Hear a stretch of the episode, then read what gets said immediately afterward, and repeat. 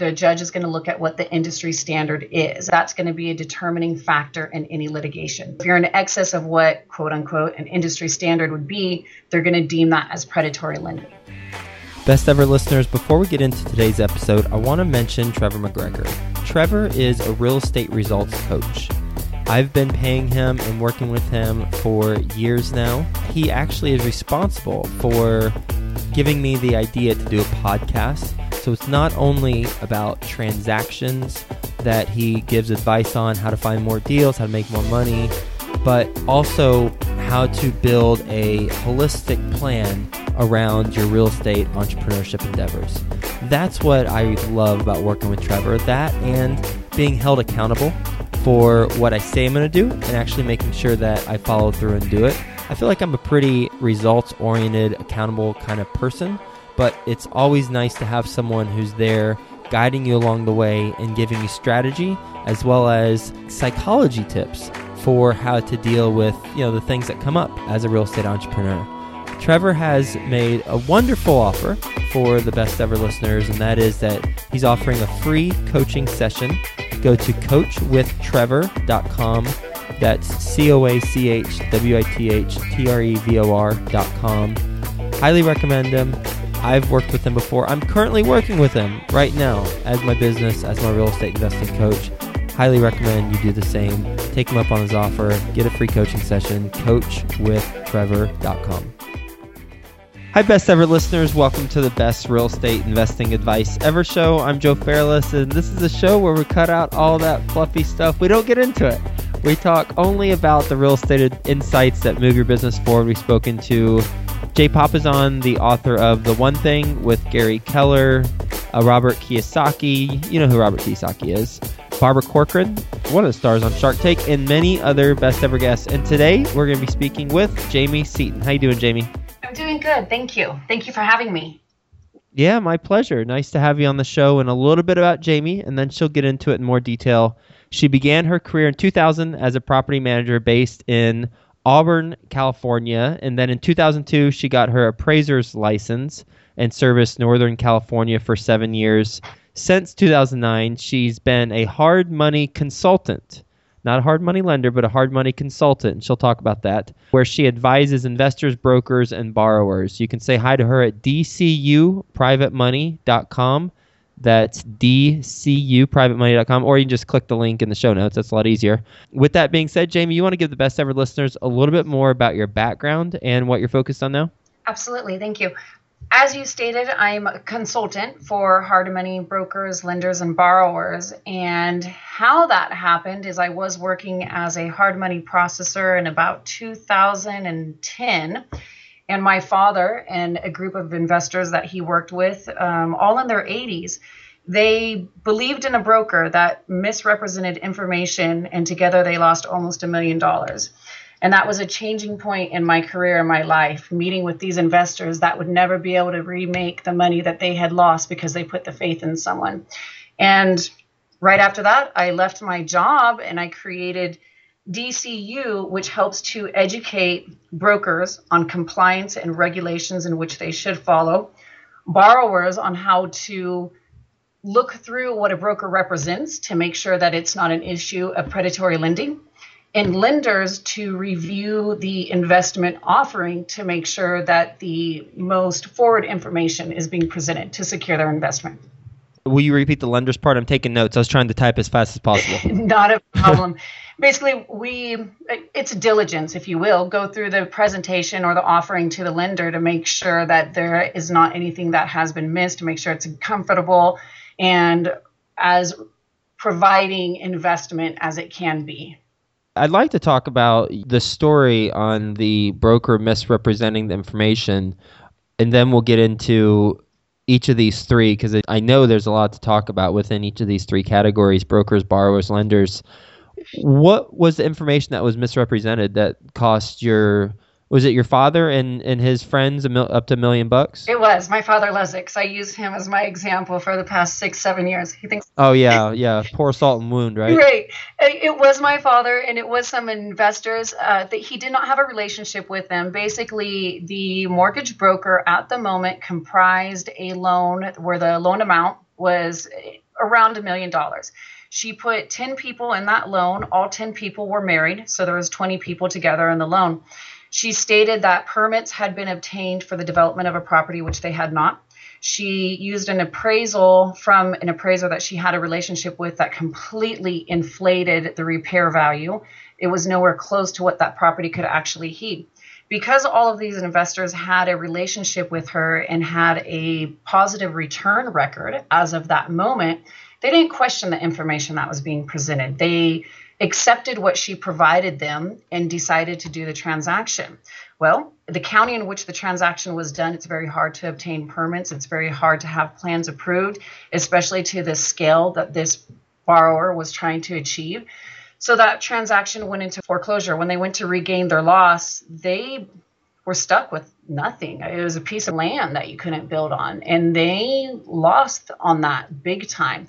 And it was really sad meeting with people in their 80s with tears in their eyes, stating how that was money to go to their grandkids or to go to their children for their college, or just money that had a purpose and a place. And a lot of these people, this wasn't that long ago, 6 years ago, they passed before even receiving a payment on that loan. It's just, it was heartbreaking.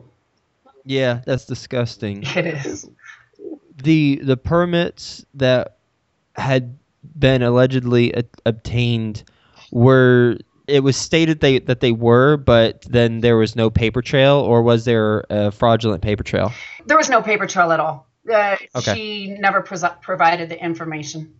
And then the appraisal overinflated the what numbers? Oh, the after repair value or after completion value. Okay. So there was the vacant land, which had a very accurate value, and then there was the proposed project that was stated to have the approved plans, which were not.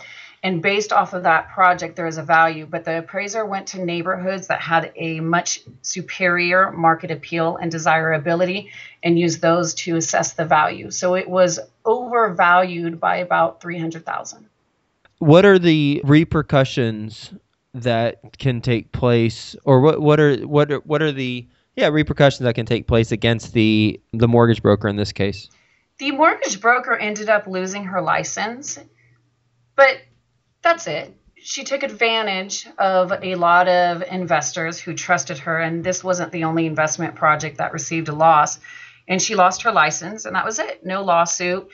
Even in the event of a lawsuit, I don't know how far it would go. She also filed bankruptcy, and then she disappeared, literally disappeared. Nobody knows where she is. Well, maybe there's a happy, well, I don't know about that. I don't want to wish harm on anybody, so never mind. I won't go there. All right, so let's talk about each of these three: brokers, borrowers, and lenders, and the education and consulting you give them to make sure a transaction like this doesn't happen on either one of these ends. So with brokers, regulations they should follow. What regulations should all hard money brokers follow? Well, it's hard to just give an answer to that because it depends on the type of transaction and the duration of transaction and the experience of the borrower. But one of the main things with hard money lending is there's a fine line between a business purpose transaction and a consumer lending transaction. Business purpose transaction is the opposite of a consumer lending, which means that it's not a transaction in which the loan funds are used for personal benefit or personal use. The documentation and the review that is required to confirm the nature of the transaction so that you have all of the exemptions under RESPA, truth in lending, all of that fun stuff, are detrimental to any broker's transactions so that they can confirm, and during an audit, they're not going to get fined, or during any type of litigation, they're not going to be sitting in front of a judge and the judge saying, hey, why'd you do this? This doesn't make sense. So it basically has to do with the underwriting of the transaction from the information presented by the borrower to confirm that they have the accurate exemptions. And what about the borrowers? When a borrower comes to you and says, "Hey, I'd like some help to make sure I'm following the right process and things are on the up and up," what do you do with them as far as you'd mentioned the issue of predatory lending? It depends on, again, everything is subjective, so it depends on the borrower's needs. There are different borrowers that come into need of hard money lending because they're looking to have all of their transaction financed. those borrowers are usually basing their need of money on what their profit will be on a completed project. What I do is they get a proposal from a lender or from a broker. I review it with them because it's amazing. Some lenders will charge 15% interest rate. In California, Northern California, there is such a demand and need for borrowers because there's a lot more people out there wanting to put forth money and invest money, that that's just a ludicrous rate. It's unneeded. So I go through the proposal provided to the borrower from a broker and make sure it's not nothing that is in excess of what the industry standard would be. And what's the industry standard right now? Again, subjective. How about this? Since there's so many subjectivities, how about we just go through one scenario? Okay. That way we're specific. Okay. So you can pick. So a typical scenario, 70% purchase of a fix and flip property. Right now, I want to say Sacramento because I'm about an hour east of Sacramento. A borrower that has the experience and a portfolio showing that they have fixed and flipped properties and confirming the objective that they're presenting, which is to purchase and rehab a property and then resell it.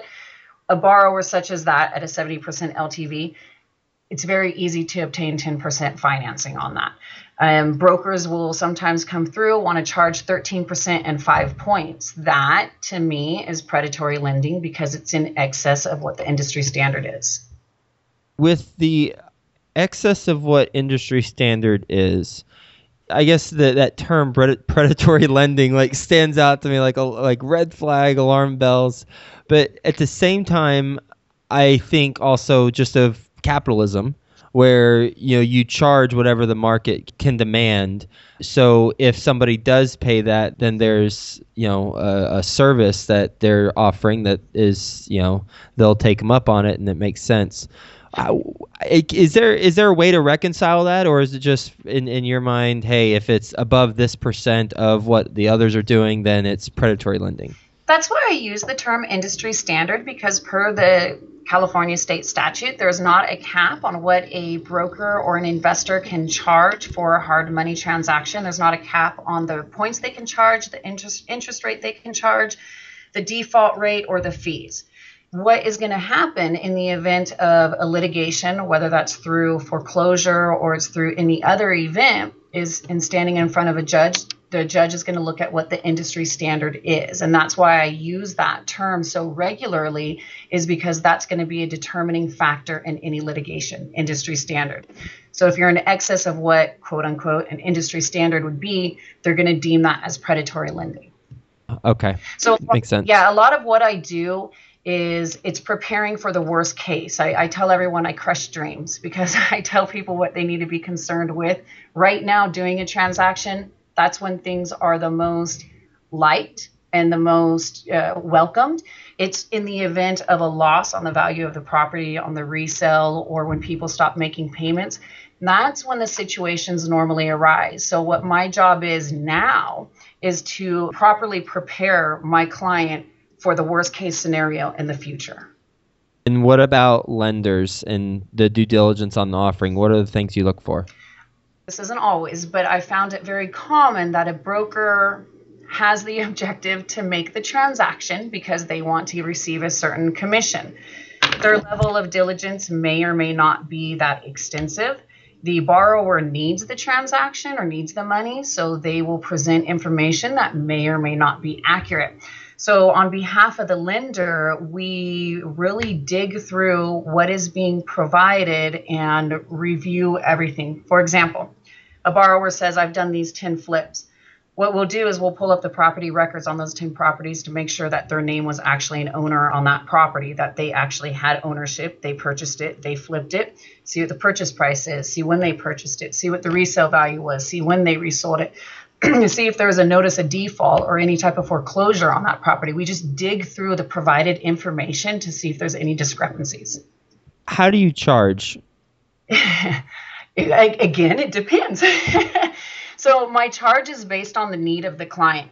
Some clients call me and say, you know what, Jamie, I did everything that can be done. Just give me some documents on this. Help me properly collateralize the transaction by doing your note, your deed of trust, and everything else. And then from there, the price would be reflective of that. Other people which is common as salespeople. Salespeople are great with marketing. They're great with making relationships, but I haven't found them to be that good with paperwork. So I will be the paper pusher, if you will, and take care of all of the research and the diligence and the documentation for a transaction. So everything depends on the needs of the client. If somebody is looking to borrow and they have quotes from different brokers or lenders and they have, you know, 5 different PDF quotes and they want you to take a look at it, what would that cost? I take money out of my pocket every single day. I actually wouldn't charge someone for that, as horrible or silly as that may say. Reason being is I want the hard money lending industry to stay alive, and I don't want people to be taken granted for, because I saw what that does firsthand. If someone has, whether it's a broker, lender, borrower, has any type of transaction in which there is an interest and they want me to just take a quick review of it, I'm so experienced in looking at the documentation that I can tear apart any document, PDF, Word document, in the matter of minutes and see where the areas of concern are, where there are no areas of concern. It's really easy for me. And I don't mean that in an egotistical way, but I've been looking at paperwork and documents for over 16 years now. I know how to sort through it. So something like that, like I said, is so easy for me that I cannot find the justification to charge for it. With those, you know, different quotes, what's a common red flag that you've come across? A common red flag that I come across is one stating that they are obtaining the financing for business purpose, such as fix and flip, but they're using all of the money that they have in their savings account to buy the property, and they've never owned another piece of real estate. Normally, that's a red flag that that's an owner-occupied property, and they have been coached to lie about their use of the loan funds and what they're going to do with the property to get the loan. Got it. So they're using their own money to put into some of the property. They need a loan to get the rest of the money, and they're going to actually live in it versus flip it. Right. It's common for someone to first go to a conventional lender, and a conventional lender can't provide the financing because, say, it's someone who's self-employed and they have had a loss in their income over one year over the other. They don't have 2 years of steady income, or they haven't filed their taxes, or they just moved and started a new job. For whatever reason, they would be denied institutional financing. That institutional lender knows, hey, I can get a hard money loan, but they can't note that property as a primary residence because all of the regulations and proceedings for that loan changes.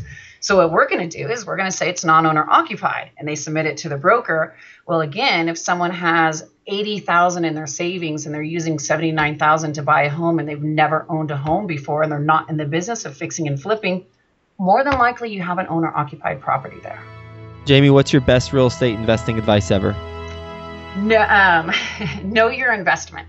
And what it sounds so silly. It really does. But using my father again as an example, had he done his diligence to confirm that the permits were in place, he would know that he was being presented false information. I have other investors that do loans with borrowers that fix and flip properties, but their portfolio gets so versed. They have so many properties, they can't manage it. And then they end up losing properties and having to foreclose. Knowing your investment, what you're getting into, and not taking anything for face value, actually taking it upon yourself to do your own research and diligence, will save someone every single time. It's when you don't do your diligence, don't look at the property or take someone else's opinion for whatever it's worth and base your decision off of that, that I always see someone losing. Do you work with clients throughout the U.S.? Not throughout the U.S. I work with clients in Texas, Georgia, Pennsylvania, California, and Nevada. Reason being is because I need to be up on the regulations and laws and ordinances to be able to properly advise anyone. Out of those states, are there any that are more lender or borrower friendly? Georgia is very borrower and lender friendly. It's a non-broker state, which means that somebody that is a lawyer or a title company can do a transaction and close a transaction. It doesn't have to be closed with someone licensed through the Department of Business Oversight or the Bureau of Real Estate. So it's a lot more compatible to a transaction or to an individual doing a transaction. You ready for the best ever lightning round? I'm ready. All right. First, a quick word from our best ever partners. Are you looking to buy in Memphis, Tennessee, or do you need some property management help in Memphis, Tennessee? Well, then go talk to Douglas Skipworth. Episode number 455 is when I spoke to him. He's got a company called Crestcore, and they specialize in real estate and property management in Memphis. Go to Crestcore.com. That's CRESTCORE.com. Best ever deal you've done? Helping elderly people.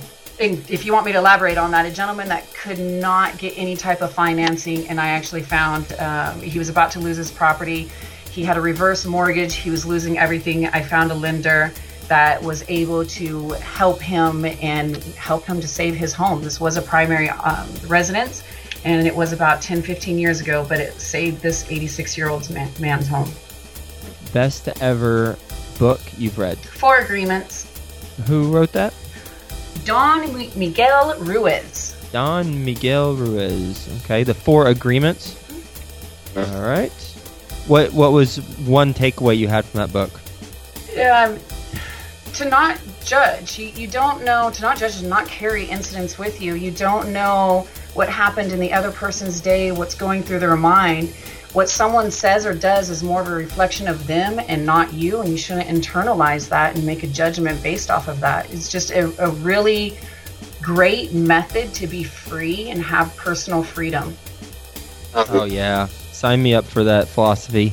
I will read that book. Yeah, I wholeheartedly agree. It's 99.9% of the time it's about what's going on in their life, because we're all kind of inwardly focused with how we internalize things and process things, and really it's not necessarily what we're not giving somebody, it's kind of what's going on and what's on their mind and how they're approaching their day and the situation. Exactly. It's a really easy read too. It's a book I actually always have in my office. I just ran to pick up who the author was because I didn't remember, but it's a great book. Best ever personal growth experience, and what you learned from it? This was actually one I just had with Tom Poole. He was the head of the Bureau of Real Estate, and he retired, and I was at his retirement lunch, and he stated this, and it was something that he was told and he's lived his career by, and it hit home. He said, everything you do counts, whether it is sending an email or whether it is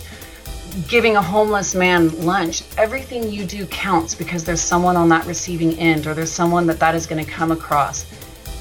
Oh, I like that. Yeah, no small actions. Yeah, everything you do counts. Awesome. What's the biggest mistake you've made in real estate or business so far? A client, one of my first clients that I had, this is going back 6 years ago in the hard money lending, I went to wire his $700,000 and I missed the numbers, mixed them up, and I wired them to the wrong account. Oh, okay. Yeah. Well, Merry Christmas, Happy New Year to someone. So we did get the money back. It did take a week, and that was my biggest mistake.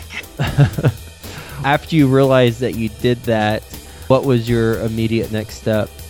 I had to contact everyone, and that's from Tom Poole. That was one of the other things that I picked up from him, and fortunately I'd already established, is we're all going to make mistakes. We're all human. But the person making the mistake or affected by the mistake that I made, such as my client in this instance, I should be the first one to tell him, not an escrow or not the bank. So if I ever am to make a mistake, I need to own up to it right away and tell the people that are affected. So my first response in that situation is I told the broker at the time I was working for, oopsie, I think I did this wrong. And of course apologized to the lender. I still work with that lender, but it did take 3 years for me to regain confidence in me. And what's the best ever place the best ever listeners can reach you?